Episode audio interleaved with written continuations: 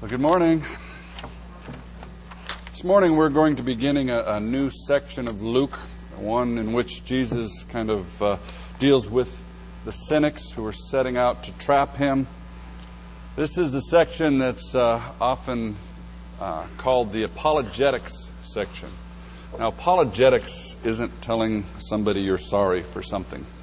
Apologetics is the name given to the arguments that believers use to to persuade and convince and lay out the gospel before others. This section, Jesus gives us uh, some example, gives us some teaching that I think is vital to our lives and to our testimony. In this section, Jesus exposes the hearts of man, exposes our hearts, hearts of the world. He uh, kind of peels back the disguise to show how self serving and shallow our thinking can really become. I want to show you a cartoon that Brian Grant was circulating around staff this last week. Any of you who've ever had a dog will appreciate this. Why dogs rarely survive shipwrecks. All those in favor of eating all the food now, raise your hand. if you've ever had a dog, you know uh, the reality of that. Yet, how uh, like dogs we can be. I became a Christian just shortly before going to college. I had been out of the country studying in, in Israel. Came back into the country uh, just a couple of weeks before school started. I had been accepted as a freshman at University of California, Santa Barbara. Had no idea really where Santa Barbara was, other than that it was south of where I was. So I got in a car, headed south. Eventually found my way to, to Santa Barbara, followed the street signs to UCSB, drove up to the housing office and asked if they had a place to stay. They looked at me in amazement, astounded that I would show up without already having a place to stay. But uh, fortunately, there was room on one floor in one dorm that they still had, had space. I didn't realize this, but this was the reject floor. This is the floor where they stuck all the people who'd been kicked out of other dorms or who were on probation or were in some other way in trouble. This was a motley crew. Uh, one of the guys there, a guy by the name of uh, Marty, he uh, was a 22 year old junior, had just uh, returned from two years off dealing blackjack in Las Vegas. We call Marty Crazy Marty because he was nuts. He was absolutely fearless. He did whatever came into his head. One day, Marty uh, took the fire extinguisher off the wall and was just having fun squirting anybody who happened to be coming down the hall. one student who uh, didn't want to be squirted threatened him that if uh, he squirted him, he was going to go tell the resident assistant in charge of the dorm. Well, Marty hosed him off with extra care and more thoroughly than the rest and chased him off the floor. A few minutes later, uh, somebody shouted warning that the RA was on their way up the stairs. So Marty was trapped. But like a rat who is cornered, Marty did not give up. Marty attacked. He pulled the fire hose off the wall, turned it full blast. When the RA came through the door, blew him back through the door and down the stairs.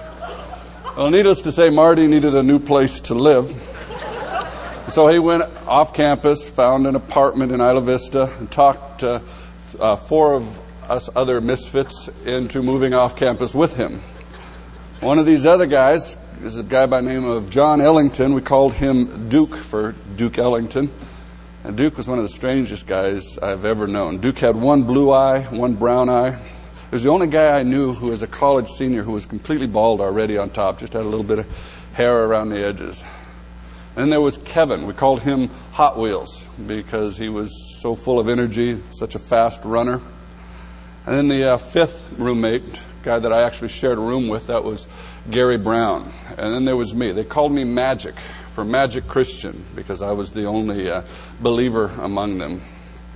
And these guys were my mission field. I loved these guys. I enjoyed these guys thoroughly. Had many opportunities to, to share the gospel with them. They, uh, they harassed me endlessly for being what they called a Bible slapper because they accused me of early in the morning uh, hearing me turn the pages of my Bible, uh, what they called slapping my Bible, when I was uh, up having my quiet time before they got up. But one by one, I had opportunity to talk with each of them seriously about life, about their lives, and about the gospel. And I think, at least to some degree, both uh, Duke and Hot Wheels responded. But Marty and Gary never did. One day, Marty came in to my room. He was drunk. His hand was bleeding. He just put his fist through his window. And he looked at me with uh, hatred in his eyes. And he said, Your God is dead. And that was really the last time we talked of anything spiritual. Gary, on the other hand, uh, Gary and I had, had a lot of, uh, of opportunities to talk. One morning, Gary came in and asked me to explain the gospel again to him. So we sat and talked it through.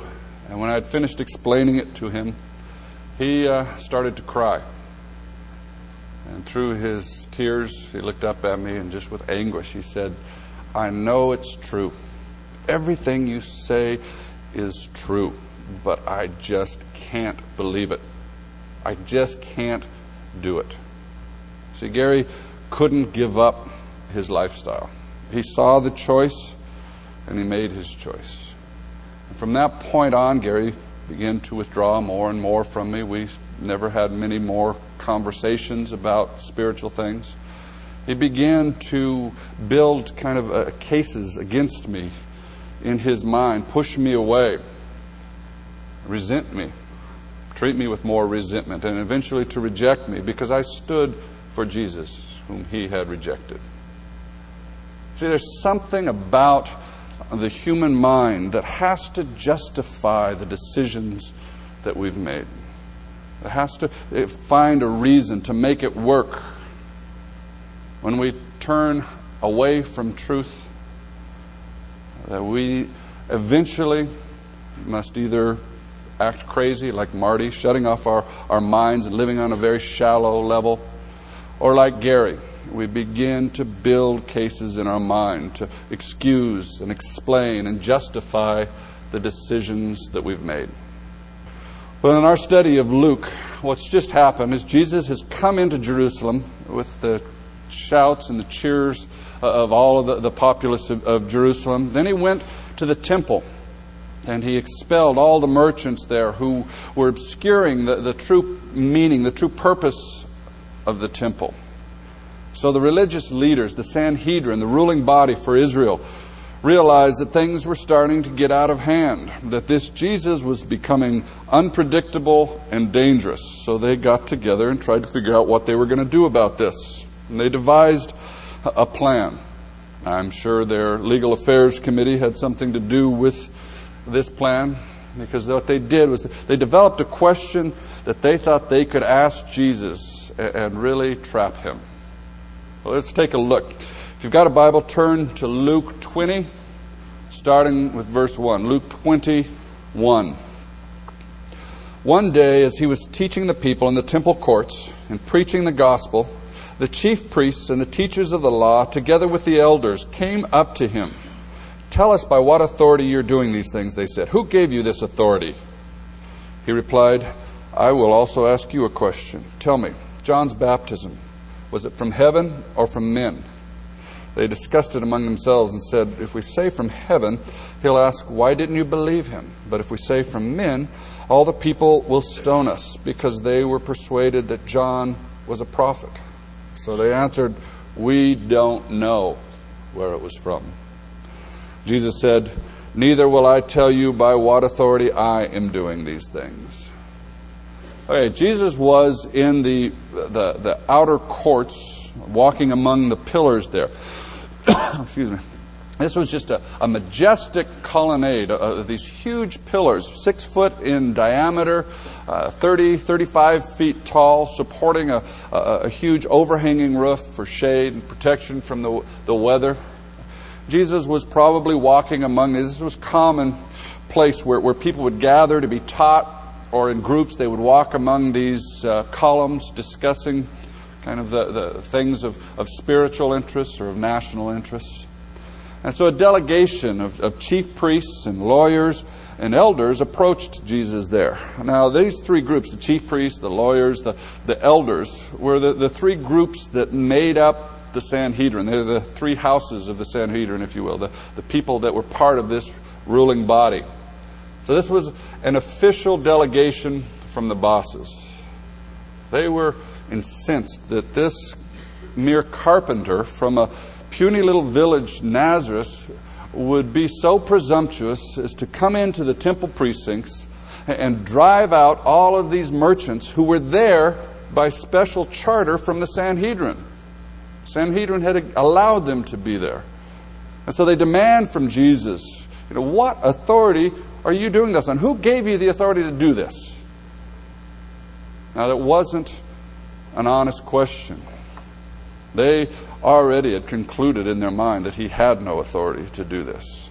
And in fact, they were hoping to ensnare him, to somehow get him to lose face in front of the people. You know, if Jesus said, Well, God gave me that authority, they would say, This guy's obviously deluded, delusions of grandeur. And people would understand when they had to remove this, this madman. Or if he said, I do it on my own authority, well, they could accuse him of blasphemy, making himself equal with God, presuming to speak for God who owned the temple. They said uh, the Sanhedrin, because the Sanhedrin really was the body that had the authority to make those decisions. They would say, You're a liar. We're the Sanhedrin. We never gave you that authority. See, they, they thought no matter what he said, they had him trapped. But the thing to notice is that this was not an honest question. They weren't really wondering if maybe somehow Jesus' actions were appropriate. They weren't wondering if perhaps he did indeed have the authority to do what he had just done. They had already concluded that he didn't. All they were doing was looking for a justification for that conclusion. I uh, have no doubt, had they come to him with an honest question, really wondering who this man was, that Jesus would have given them a clear, straightforward answer. But Jesus never seems to to, to explain things to those who are just playing games. He never seems compelled to, to try to help people who aren't genuine understand spiritual realities, to understand um, uh, the mysteries of the kingdom. It isn't that he didn't like official types when others came to him, like Nicodemus or Zacchaeus or, or the centurion or Joseph of Arimathea, when, when these people came as honest seekers uh, with genuine questions, uh, he gave them what they needed. But to the self deceived, the pretenders, Jesus actually hid his meaning on purpose. And that's what he taught his disciples to do as well. In Matthew chapter 7, Verse 6, Jesus says, Do not give what is holy to dogs. Do not cast your pearls before swine, lest they trample them underfoot and turn and tear you to pieces. So he's teaching his disciples that when people's hearts are already hard and already made up, giving them spiritual truth just infuriates them. They trample it underfoot, they don't appreciate it, and they turn on you and tear you to pieces in responding this way, in, not giving answers to people who aren't honest, who aren't genuine, who maybe feel like they're giving real questions, but they aren't. Their hearts are already made up. In acting this way and teaching his disciples to act this way, Jesus is being just like his Father.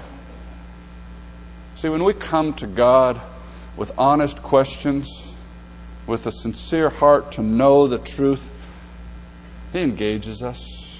He takes us through a process through which we come to understand those answers. But when we come to Him with our hearts already made up, He is strangely silent. And sadly, many people who don't know God's voice mistake that silence for agreement. Several years ago, I had a woman come to me who was struggling with whether to leave her husband for another man. She told me she was praying about it. She, she, she told me that, that, that she had a real peace about it. It must be God's will. You see, God had already spoken. God said, Thou shalt not commit adultery. Why was she even asking God? And why was God silent? Why didn't God shout in her ear, No, don't do this? Well, because she wasn't really asking. Her heart was made up. All she was doing was looking for reason, for excuse to do what her heart had already made up to do. Another time, a young man came to me and he told me he wanted to become a Christian, but he needed God to show himself to him. But God never did. Again, God was silent. Why? I found it very confusing until I realized through further conversation this young man, all he really wanted was to be able to say, I tried, it just didn't work, and to go on with the life that he had already chosen for himself. Another time, a college student came said, How can we believe the Bible? And if you can't believe the Bible, how can you ever believe the, the resurrection of Jesus Christ? And if we can't believe in the resurrection of Jesus Christ, how can we believe any of it? And these are good questions. These are great questions. These are, are the questions we should be asking. In fact, I've got several books in my library that, that the whole book is answering those questions in very great detail, very logical, clear answers. But fortunately, I'd been down that road enough times with college students that I just asked him. I said, Listen, if I can give you logical and reasonable answers to your questions, are you willing to follow Jesus with all your heart and all of your life? And he didn't respond. That ended the conversation. You see, we ourselves, we ask, God, how can I love my wife? She's so difficult to love. Or, God, do you really want me to lose my job over that one little honesty issue? Or, God, do you really want me to put my career in jeopardy just so that I have more time and energy to serve you, to minister to others? Or, God, do you really think that sexual purity is even possible in this day and age? Am I supposed to get no rest at all in order to love my children? Or do you really want me to go to my brother who's sinning? I mean, it's none of my business anyway. See, these aren't honest questions. A heart that is set on disobedience will find a way. And when we come to God with our hearts already made up, whether we admit it to ourselves or not, when we come to God with a heart that's set not to trust Him, he is strangely silent. Is there an area, an issue in your life where God seems to be silent? Well, let me encourage you. Check your heart. Ask yourself Am I willing to obey no matter what He says? He'll give you an answer. He will engage you if you're coming to Him honestly. Back in Matthew 7, I quoted verse 6. Verse 7 says, Ask and it will be given to you. Seek and you will find. Knock and the door will be open to you. For everyone who asks receives. He who seeks finds. And to him who knocks, the door will be opened. Now, Jesus uh, exposes these men's hearts by asking them a question. He asked them, you know, what about John the Baptist? Where did his authority come from? And immediately they see a trap in that question. They start talking among themselves and they say, you know, if we uh, say it was from God, then Jesus is going to ask, why didn't we follow him? If uh, we say it's from men, that's politically incorrect. The people are going to turn on us. Notice they never once stop and say, what's the truth here? What is true? They, uh, uh, they don't seem to be interested in the truth. In fact, the only reason that question has a trap in it, it was because they were trying to hide the truth. These people had concluded that the truth doesn't matter. The only thing that matters is political expediency.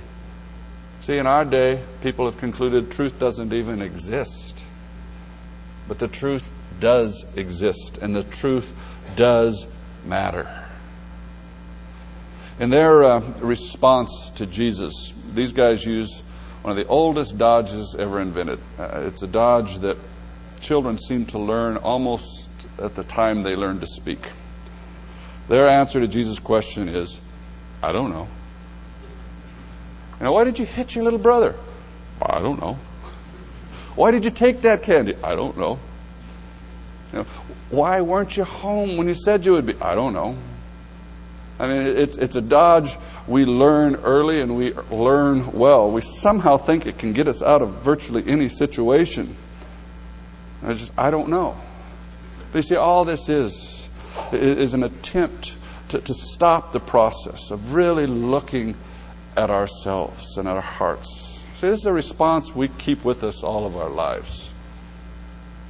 It's a dishonest, it's a coward's response. And it's a response that will send more people to hell than just about any other. It will wreak more havoc on Christians' lives than just about any other. Is Jesus really God's Son? I don't know. Does God deserve my entire life? I don't know. And will that compromise that, that, that, you've embraced into your life and allowed to become part of your life, will that really destroy you? I don't know. You see, we hope against hope that that will get us off the hook, but it doesn't. Our feigned ignorance, uh, no matter how genuine it feels, and sometimes we're convinced, uh, no, I just don't know, I don't know. It's really just uh, an expression of our, our refusal to be honest with ourselves, with others, and with God. And it shuts off a process that would lead uh, to our salvation. The process of really looking honestly at who we are, of, of, what's going on, of what's making us act this way, bringing it before God and say, Yes, this is who I am. And then finding that He waits there with His love and His grace to flood us with His love, to change us, to free us. But you see, we say, I don't know, and we stop the process. Don't let that be your response. Be honest. Seek truth in your inner man. That was the response of, of these religious leaders. It revealed their hearts. So Jesus tells them a parable to further expose their hearts. Now, for time's sake, I don't want to read the whole parable, but let me tell you what it is. This landowner plants a vineyard, then he goes away and he leaves the vineyard to sharecroppers. And when time comes for the harvest, he sends one of his servants to collect his fair portion of the, of, of the produce. But the, uh, the, the, tenants, the sharecroppers, uh, abuse, beat up that, uh, me- that messenger, that servant, and, and refuse the owner's claim to his due. This happens several times, and every time that servant is abused and beat up and, and, and thrown out. Till finally the owner sends his own son. The, uh, the, the, tenants, with, with selfish and cynical hatred, kill the son. Now, that's, that's the story. Now, the first thing to realize is that these people that he was talking to, these, uh, uh, these chief priests and the lawyers and the, the elders, most of them were landowners. Most of them had property that was worked by others. So they would have been very familiar with this process. Their livelihood depended on it. So they were outraged at the outlandish behavior of those tenants. But they were also outraged because they knew exactly what Jesus was getting at. See, in Isaiah 5, uh, God used the picture of a vineyard to, to, to talk about Israel and Israel's leaders. Isaiah 5 7 says, the, the vineyard of the Lord Almighty is the house of Israel.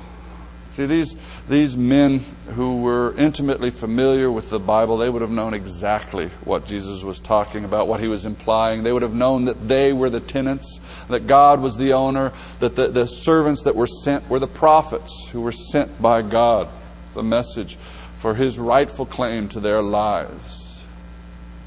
They would have understand all understood immediately all of the implications of this parable.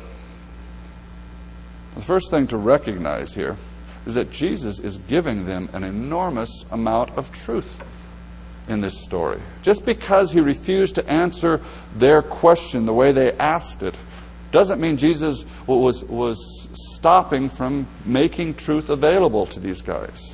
See, in this story, Jesus tells them, communicates the truth about God's generosity in giving them the vineyard, that it is God's vineyard. He tells them that God has a rightful and absolute claim on their lives. He, he communicates about God's grace in sending them the prophets, sending them uh, people to come with the message of truth, not leaving them without messengers. But I think the most startling thing that Jesus tells them here is that he is the Son, the Son of God, and that he knows he's going to be killed. Now, in essence, what Jesus is doing is answering the question they had asked where his authority comes from. His authority, by which he's done everything he's done, comes from the owner of the universe, the one who created them and all of Israel. And his authority was not just as one of the servants, one of the prophets in the line of prophets. His authority was as the Son who came to make the love of the Father known, to give his life for their salvation. You see, he lays the truth out before them. Jesus answers their question, just not in the form that they were demanding. But do they hear it? Do they see it at all? Look at verse 19, the last verse in our section. The teachers of the law and the chief priests looked for a way to arrest him immediately because they knew he had spoken this parable against them, but they were afraid of the people. See, they didn't hear any of the truth. All they heard was offense they didn't see Jesus' love in trying to warn them. They didn't uh, stop and marvel at this truth that had been laid before them. They didn't stop from going down the path they were already on. on. Stop before they killed the Son of the Lord Almighty. They just raced all the faster down that path, hating Him, wanting to destroy Him. That is the primary teaching of this parable. It's always been that way, always will be. We human beings want to be supreme. As a race, we have rejected God's claims on our lives. Either we've rejected it uh, either uh, religiously, like these guys, or irreligiously, we either do it through religion or without religion. But the, the goal is the same rebellion against God. God, in His generosity and His grace, has sent prophets to warn, to call us back, to give us His word so that we could see the truth and escape the, the, the, the uh, confusion, the chaos, the destruction, the foolishness that we're pursuing. But rather than listen to the messengers. We close our ears and try to race faster down the path. We, we resent their message and resent them. The prophets were always resented and persecuted. We, rather than listening to the word that, that was written for us by the prophets, we close our eyes, try to get it over with quickly.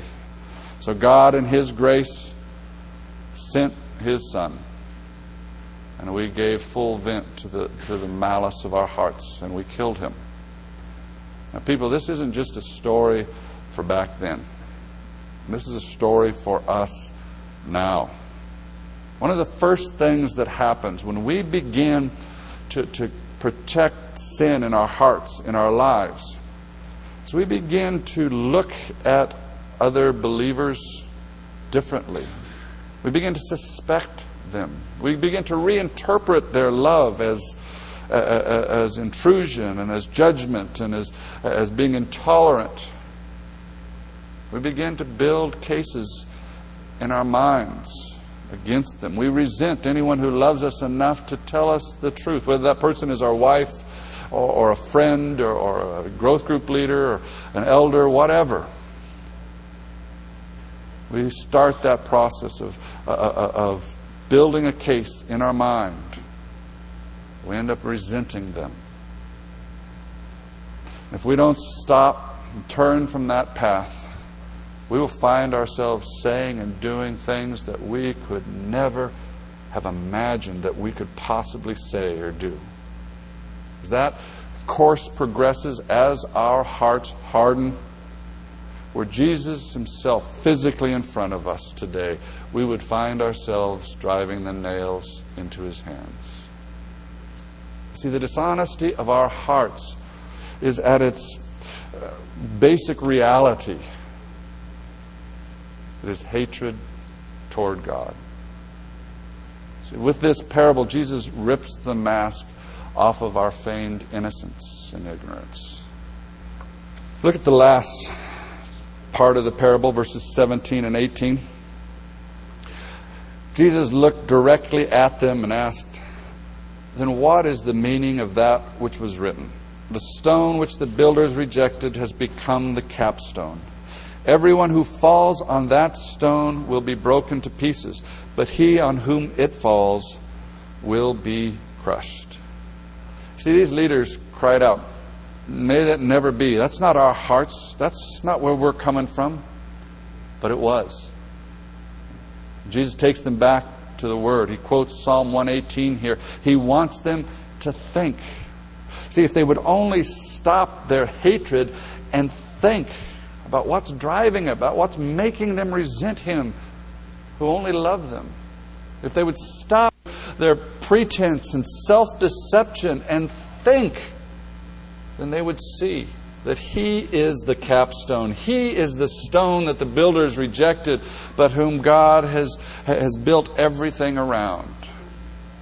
Just a couple of years after this, Peter stood before this very same group of people, the Sanhedrin, and he said, Jesus is the stone you builders rejected which has become the capstone. Salvation is found in no one else, for there is no other name under heaven given to men by which we must be saved.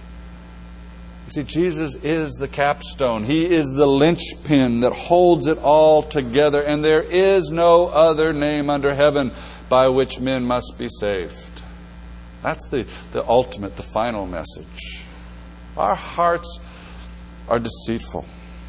We practice deceiving others and end up deceiving ourselves. But what Jesus is saying here is fall on that rock. Let Him break you. Let your resistance and your pride be broken. Let your self deception be exposed. And it hurts. It's hard. But it's the way of life and salvation. And be honest. Think deeply. Go deeper. Ask yourself Am I willing to obey Him no matter what He says? Am I willing to believe? Am I willing to trust Him with my whole life? Do I want truth or just excuses? That's a painful, hard process to engage with God honestly like that and really struggle with those questions with Him and before Him. But He says if we will not fall on that rock, be broken, that rock will fall on us and we will be crushed. You see, there is a judgment. There is an end in which the, the secrets of man's heart, the secret motives of man's heart will be exposed if we refuse to fall on that rock and be broken. We will be crushed. One final word about questions. See, it is important that we think about spiritual things deeply. Asking questions is part of that. It's, it's an essential part of that. One time when Jesus had told a particularly difficult parable, his disciples came to him and said, What did that mean? We don't understand. Jesus looked at them, and I think with delight in his eyes, he said, To you has been given the secret of the kingdom of God. See, the secret of the kingdom of God was to come to him and honestly ask. That was the secret. Coming to him uh, talking with Him, thinking it through with Him. See, that's what the secret to understanding the kingdom of God. Asking Him honest questions, struggling with things we don't understand, trying to make sense out of things that make no sense to us, and coming back to God and saying, God, I just can't understand it. We engage with Him, and He takes us through a process, which He shows us the truth. He develops us. This is a vital part of faith and spiritual growth is that grappling with truth and grappling with God. It is not lack of faith to ask questions. In fact, I fear that we don't ask questions often because we lack faith. We're afraid that there is no answer, or that He's not true, or that He's not even there. And we go on with those questions nagging the back of our minds, keeping us from really giving ourselves wholeheartedly to Him. But He is true, and He is there, and He welcomes our honest questions and our deep struggle. And think deeply, think honestly, think with integrity, engage God. That's what He wants, that's what He longs for. But also know the motive for your questions. Are you asking to neutralize your faith so that you can ignore His commands? Or are you asking? Because as His servant, the more you know, the better you can obey. And that's the vital issue. And you shall know the truth, and the truth shall set you free. Let's pray. Lord, how often I uh, struggle with you I don't even know it's with you I struggle. It's as I uh, resent people who love me enough to tell me the truth, as I begin to be afraid of my brothers and sisters, refuse to see them as your messengers, but instead somehow build a case against them. As I uh, uh, give in to the hardness of my heart and fail to recognize that it really is a hatred of you my uh, refusal to be honesty really is uh, an unwillingness to trust you. Or I thank you for your word. I thank you for brothers and sisters around me who love me enough to tell me the truth anyway, knowing that I may very well resent them. Lord, I pray that you would take your word, that you'd open our eyes, that when we begin to find our hearts turning against each other, that we would recognize that it's our attempt to avoid looking at ourselves, that we would let your Spirit open us up. Lord, we are afraid to be broken. We know it hurts, but we know that it is, uh, it is your mercy that breaks us, that is your love that uh, takes us once we allow our resistance and our pride to be broken. And you rebuild us, you show us your love. I pray that we would pursue your truth, pursue you, engage with you on the truth. Lord, use your word here today to open our hearts to, to ourselves, to each other, and to you. I pray this in Jesus' name. Amen.